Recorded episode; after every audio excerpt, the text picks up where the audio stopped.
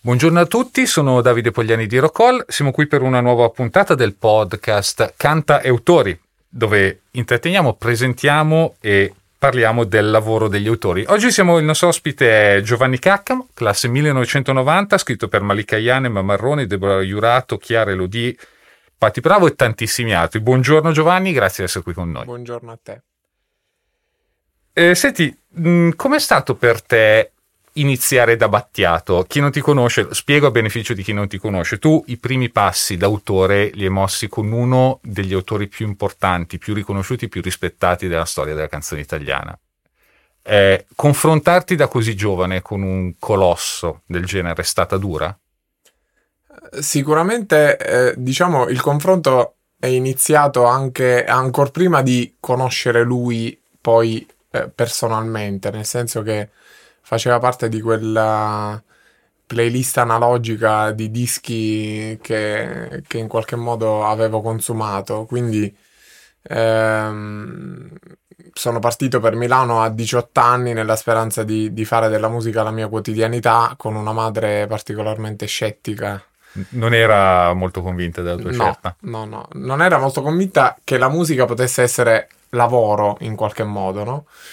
E quindi mi sono iscritto alla facoltà di architettura al Politecnico di Milano, eh, di giorno studente, eh, la sera sognatore creativo, cercando di capire come funzionasse poi l'incastro tra musica e parole. E, e quello che sicuramente mi ha aiutato è stato proprio l'ascolto, cioè la lettura di testi e, e, dopo aver eh, insomma bussato a tantissime porte chiuse, dopo aver fatto la posta sotto diverse etichette discografiche ad editori, manager, produttori, ricevendo diciamo picche o indifferenza o in qualche caso udienza ma false illusioni, eh, ho deciso di di continuare a fare lo stalker, eh, diciamo, e, e, e con eleganza anche a degli artisti. E quindi quando poi sono tornato giù in Sicilia e, e, stavo quasi per darla vinta a mia madre, questa mia amica mi disse: Guarda, che Battiato ha affittato una casa a Donna Lucata che si trova a pochi chilometri da casa mia.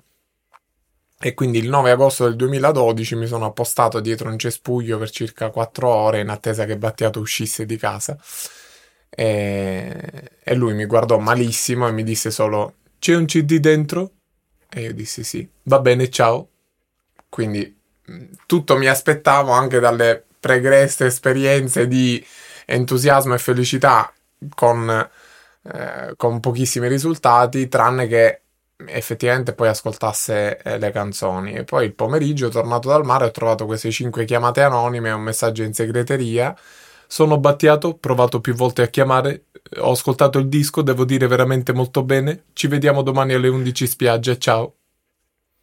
E quindi come in un sogno praticamente mi sono ripresentato lì e lui alle 11 in punto mi disse Senti caro scusa ieri sono stato un cafone ma vedi sono 30 anni che mi rompono le scatole con questi cd Comunque voglio produrre il tuo disco, faccio un bagno e ne parliamo. Ecco. Eh, credo che sia il miglior appuntamento di lavoro della vita esatto, di chiunque, cioè al esatto. mare con Franco Battiato, cioè non è l'ufficio al dodicesimo piano della Major, quindi meglio di così. La Zoom call in presenza reale più, più memorabile sicuramente della mia esistenza.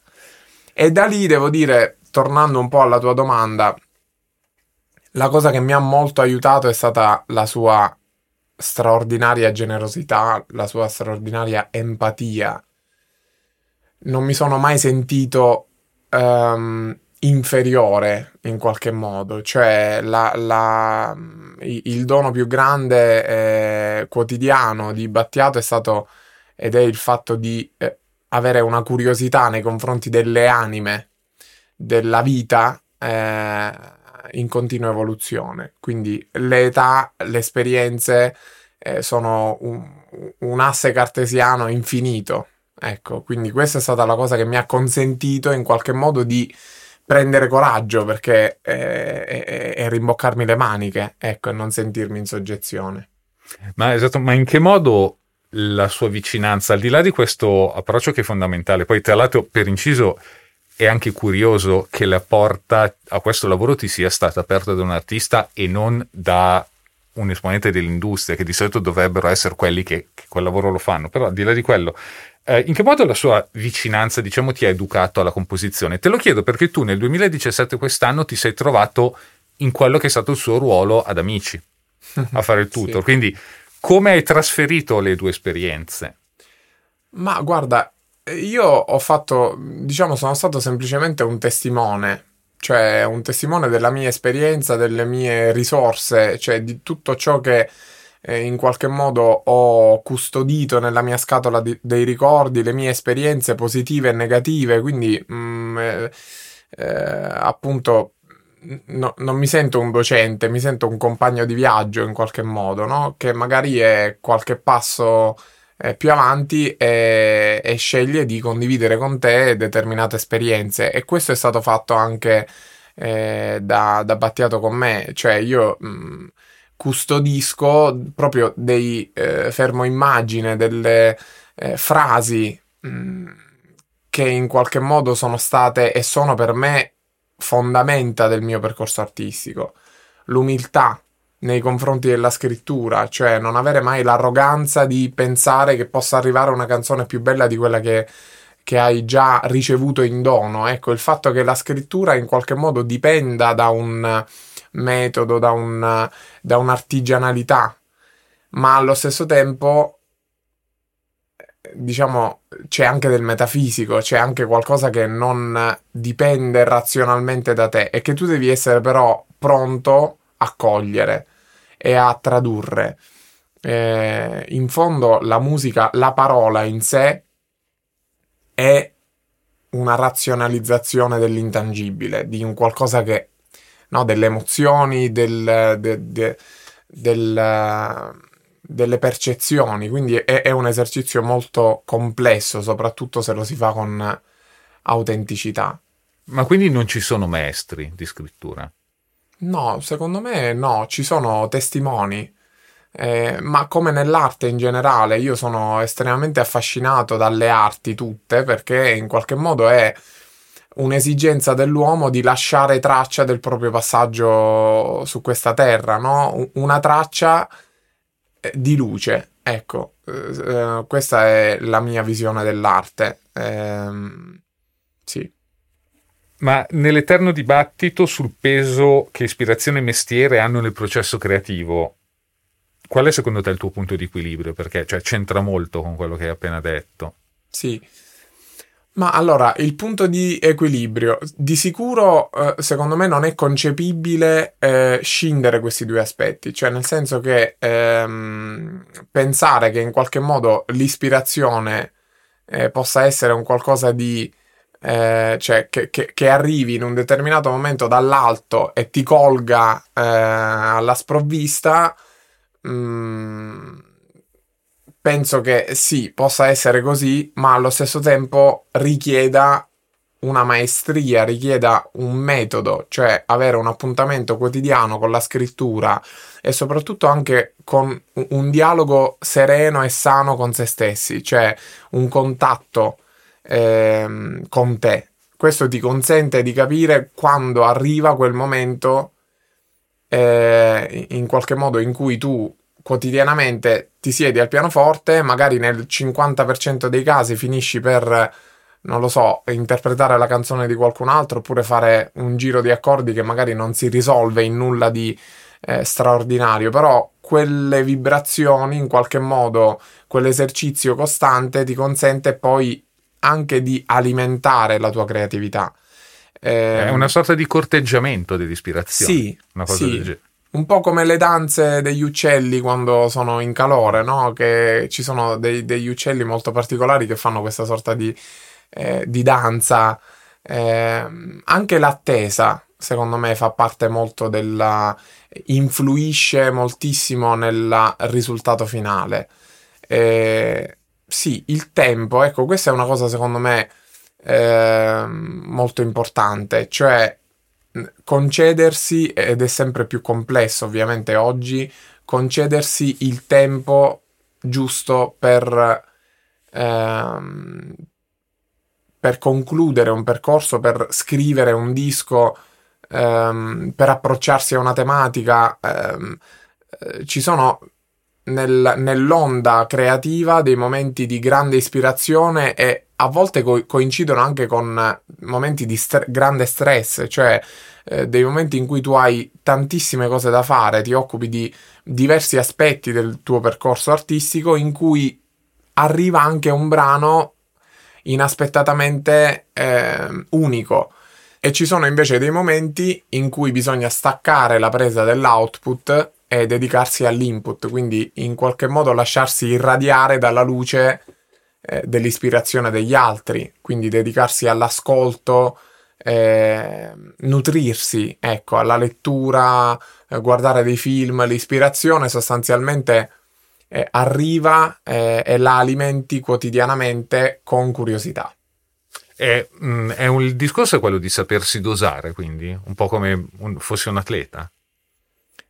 Ma sì, cioè sostanzialmente eh, creare anche una sorta di schema, di eh, equilibrio, di calendario. La cosa che mi ha, eh, che mi ha fatto molto sorridere leggendo il, eh, questo romanzo che racconta la vita di Ennio Morricone, che poi è un dialogo a due, eh, in cui lui in prima persona racconta un po' la sua esperienza, si percepisce chiaramente questo metodo cioè, contrariamente alla, allo stereotipo dell'artista che non dorme la notte, che si sveglia a ora di pranzo, insomma, la cosa che mi colpì è che in qualche modo ho rivisto uh, di me ehm, è, è, stato il fatto di avere comunque una sorta di equilibrio quotidiano, quindi svegliarsi a una certa ora, avere eh, un equilibrio anche psicofisico che ti consenta eh, di, dei binari, ecco, dei binari eh, sui quali far scorrere la, la tua quotidianità creativa.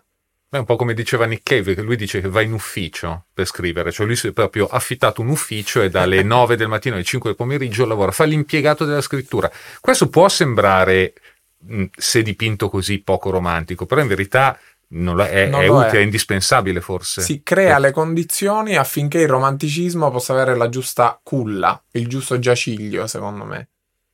Ma queste cose, parlando con i tuoi, diciamo, fratelli minori, nel senso perché tu non ti consideri un maestro, ma un fratello maggiore, i tuoi giovani colleghi di amici, è difficile da far capire. C'è ancora lo stereotipo romantico, ottocentesco dell'artista che non dorme la notte, che, che è sregolato e non, non ha orari, non ha binari, appunto.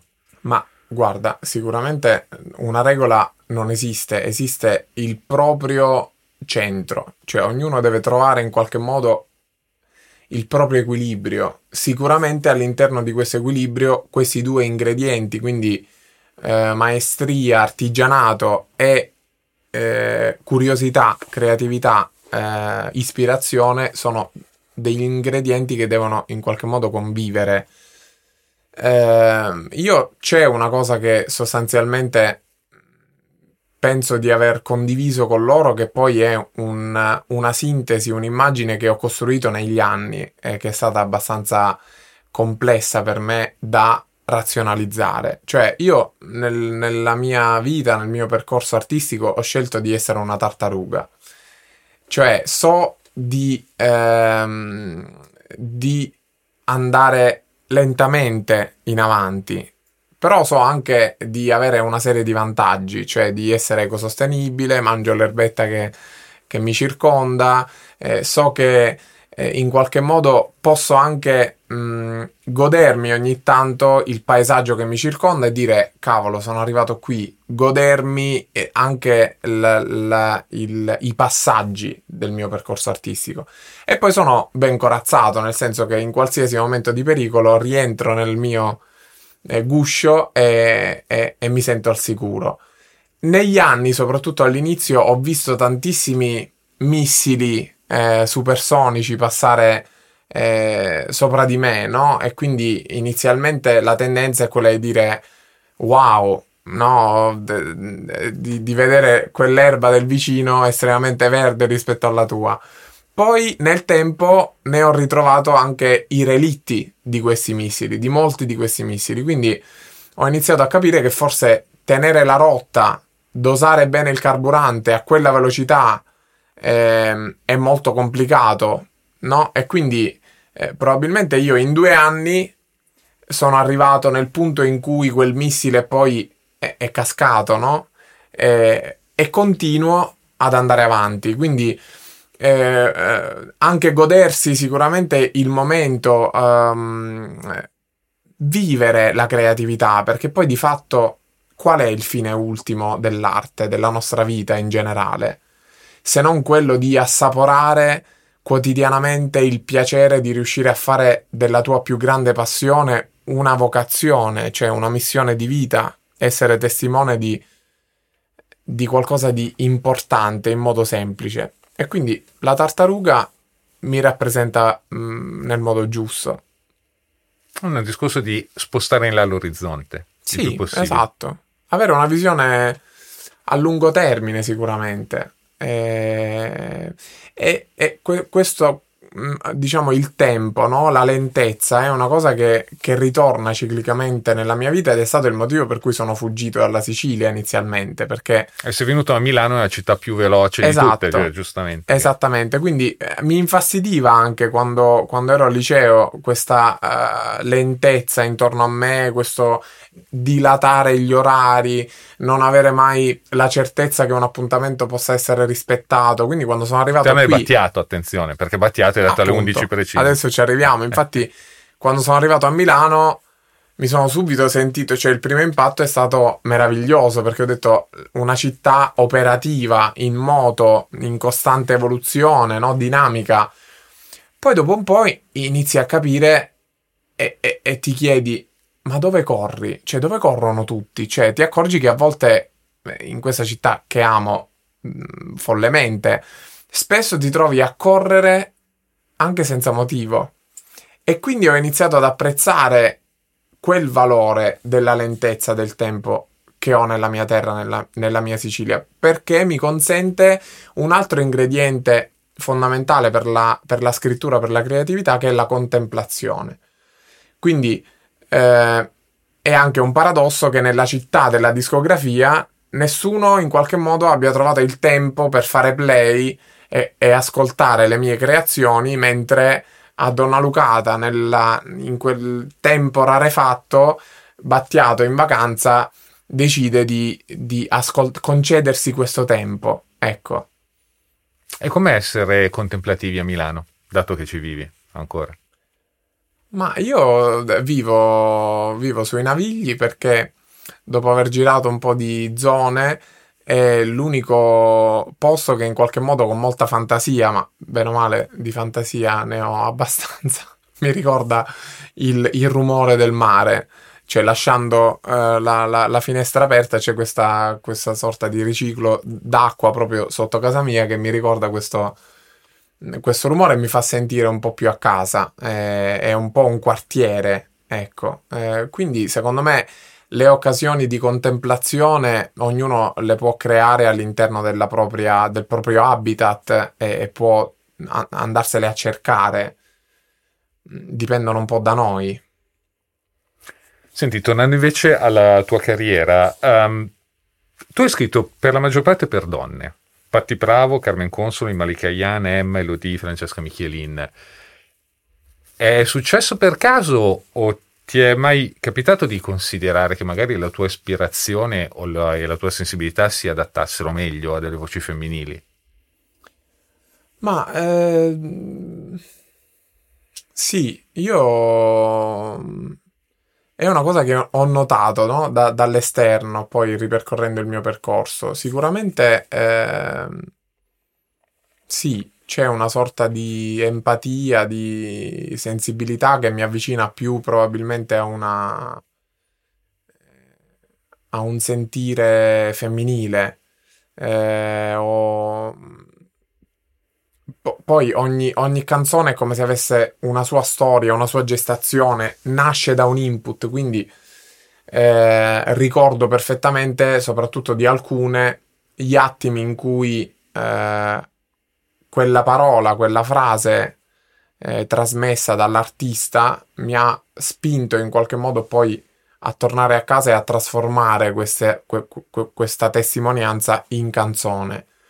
Come ci sono state altre canzoni che in realtà io ho scritto perché sentivo di scriverle, probabilmente ehm, avrei anche interpretato uh, io stesso, che poi invece hanno fatto scattare un innamoramento nei confronti eh, di, di, di, di, questi brani da parte di, artisti o amici e questo mi ha, eh, mi ha sempre lusingato, cioè non sono mai stato geloso delle mie canzoni perché penso che appartengano a noi soltanto nell'istante in cui le scrivi fino a un attimo prima in realtà, poi dall'attimo successivo appartengono a chi in qualche modo le sente proprie.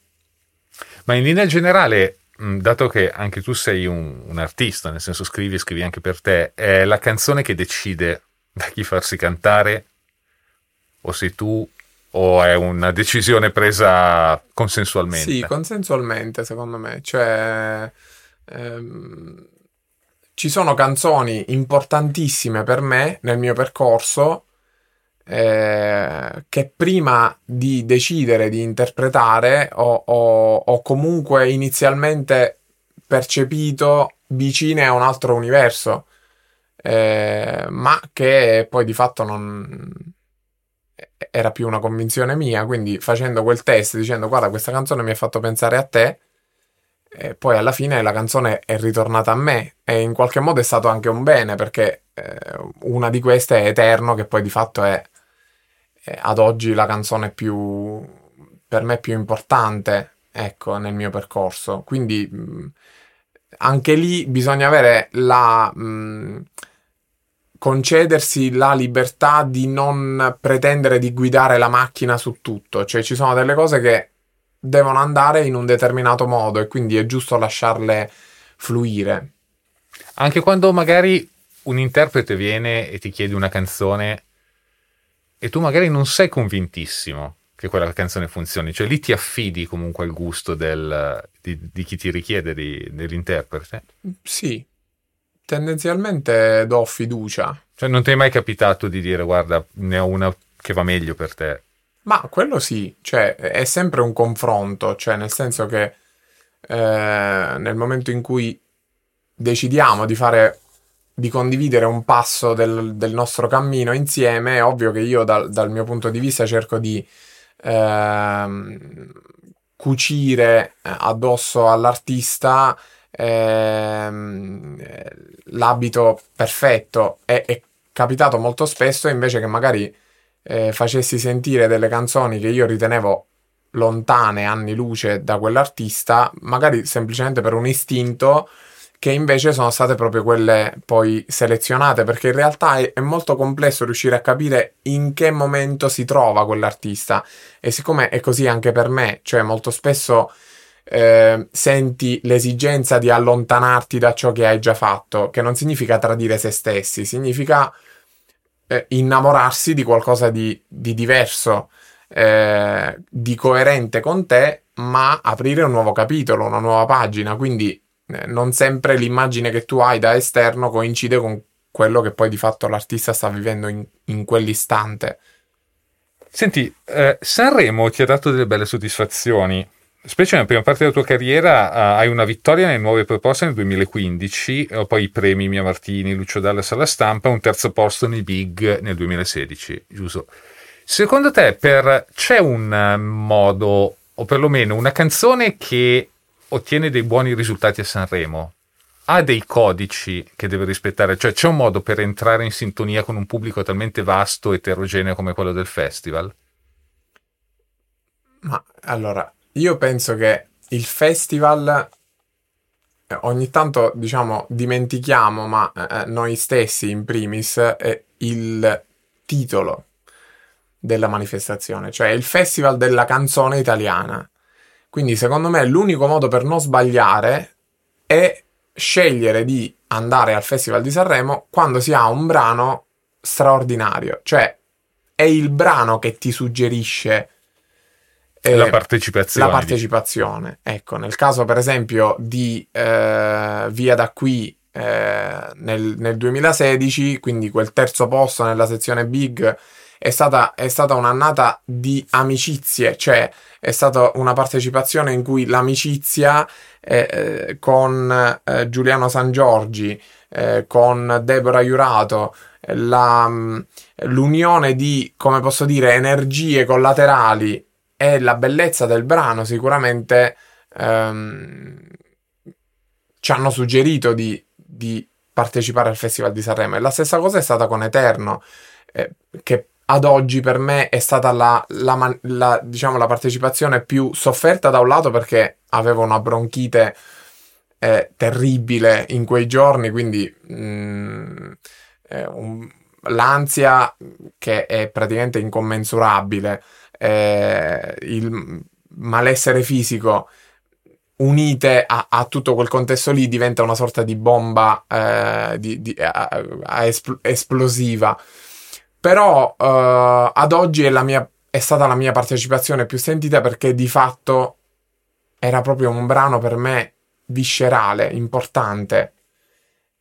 E questa cosa qui, nonostante il risultato eh, di classifica, no, magari eh, non eh, da podio, si è comunque trasformata in risultato poi di fatto nelle anime delle persone perché ad oggi ha, ha raggiunto 10 milioni di views, eh, cioè è la canzone con cui io vengo tendenzialmente identificato. Quindi secondo me è un palco in cui l'autenticità e la forza eh, del pezzo eh, non tradiscono. Ed è sempre un banco di, di prova valido, perché sai, certi, in certi ambienti c'è chi pensa che ormai Sanremo non rappresenti più esattamente quello che era, cioè il grande festival della canzone italiana.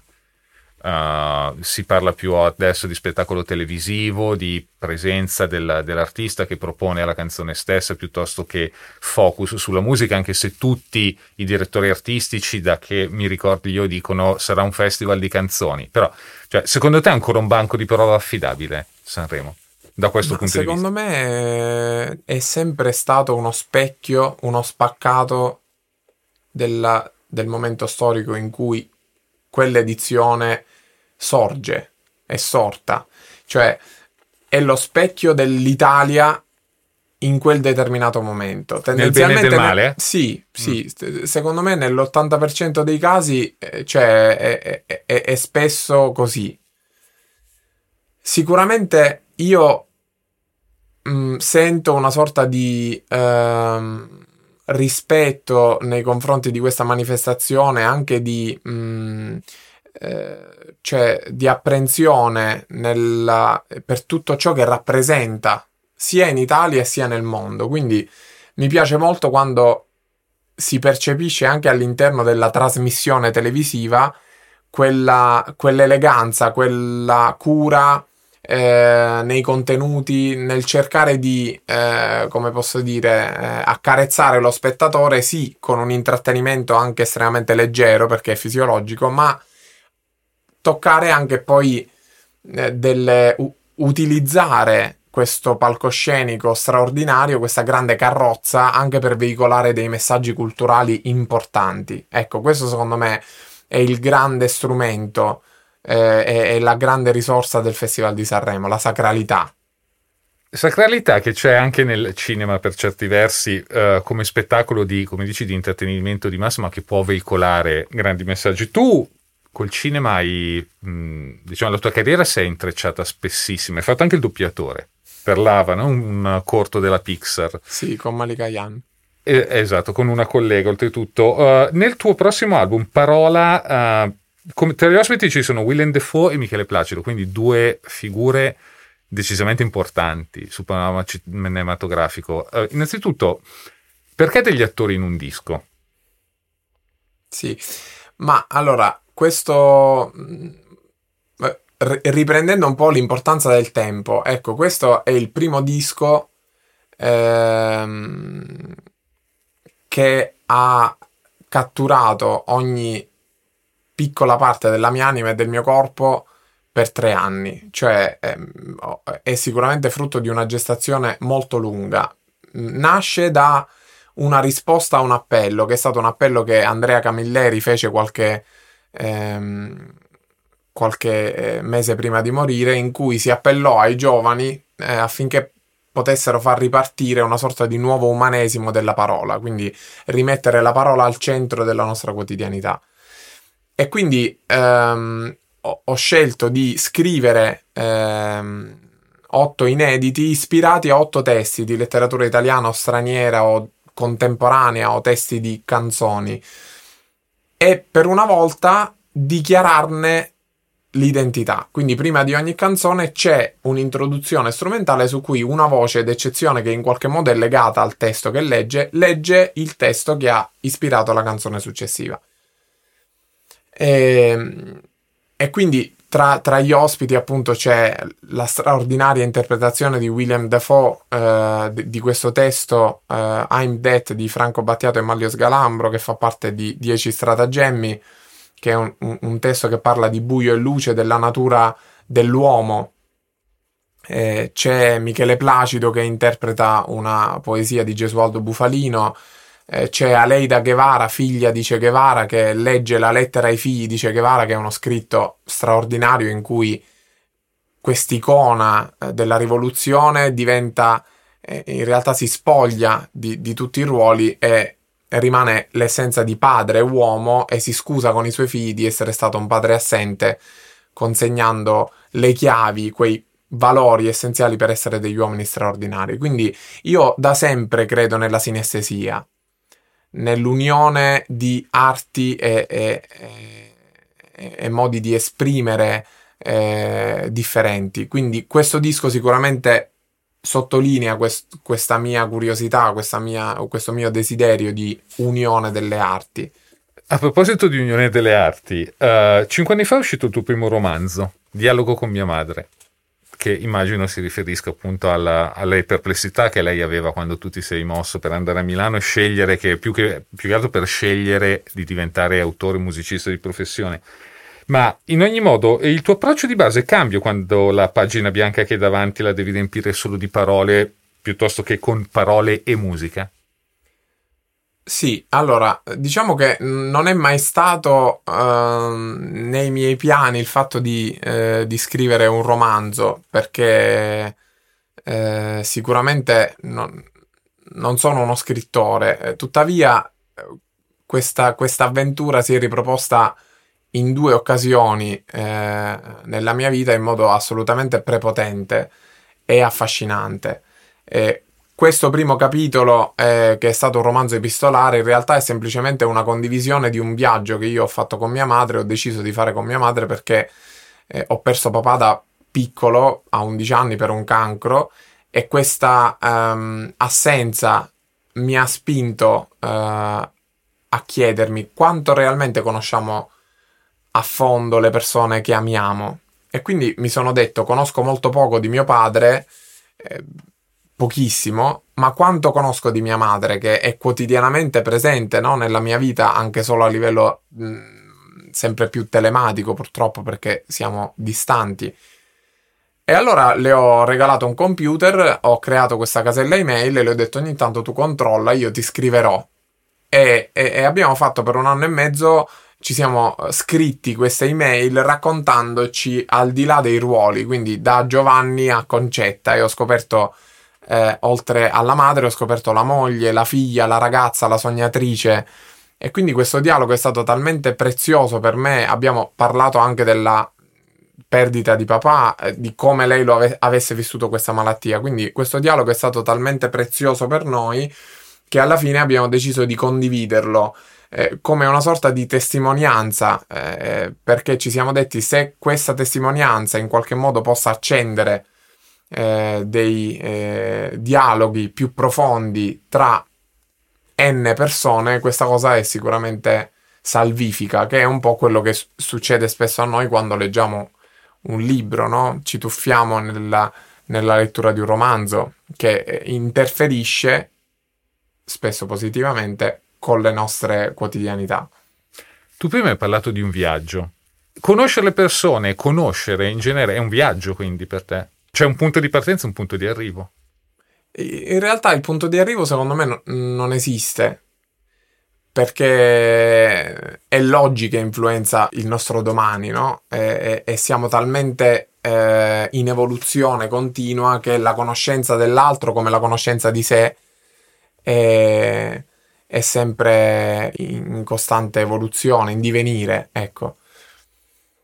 Mm, sicuramente, secondo me, l'ascolto degli altri è una opportunità quotidiana che dovremmo riscoprire, cioè eh, la conoscenza profonda dell'altro, cioè sentire l'esigenza di creare una connessione emotiva con chi ci sta di fronte, quindi non solo superficiale, cioè nel, nel, nell'era della sintesi invece concedersi del tempo analogico per stare con gli altri, quindi eh, staccare anche il virtuale, staccare i telefoni e, e, dire oggi mi concedo due ore per stare con te e fare una passeggiata.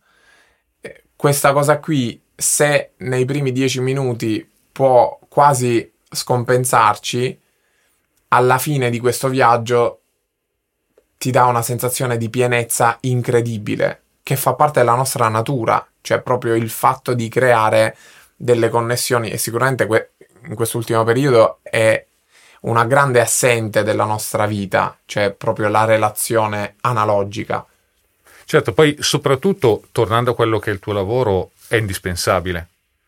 Cioè, per, una, per, un autore uh, in pochi ci pensano perché eh, pochi, in, l'autore, l'immagine eh, anche stereotipata che sia dell'autore e di chi ha un atto creativo, un impulso creativo, ma forse l'autore deve più ascoltare, è più un ascoltatore, è un ascoltatore prima di essere un creatore. Sì, secondo me, secondo me il, il silenzio e l'ascolto degli altri sono due pilastri fondamentali, cioè eh, la, la, l'ascolto anche delle energie che ti circondano. Secondo me l'artista è un testimone, eh, è un ponte, ecco, eh, come, come dicevamo prima, è colui il quale ha l'arduo compito di trasformare in parola, in razionalità, in armonia, un qualcosa di intangibile.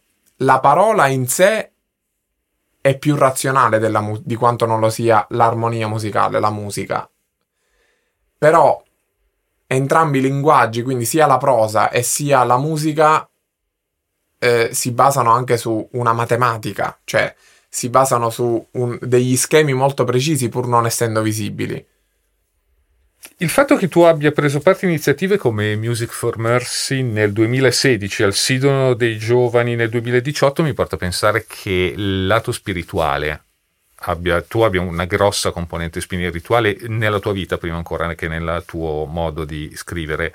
Eh, questo lato spirituale come si riflette, se si riflette nel tuo lavoro? Ma eh, si riflette, diciamo, il, il, tassello fondamentale per me eh, come uomo mia, nelle mie giornate, nella mia vita è la serenità. Eh, la mia spiritualità, che è anch'essa in, in divenire, ovviamente costante, è una ricerca sicuramente necessaria per me. Eh, si basa su Mm, su due parole, natura e grazie. Natura e gratitudine, direi.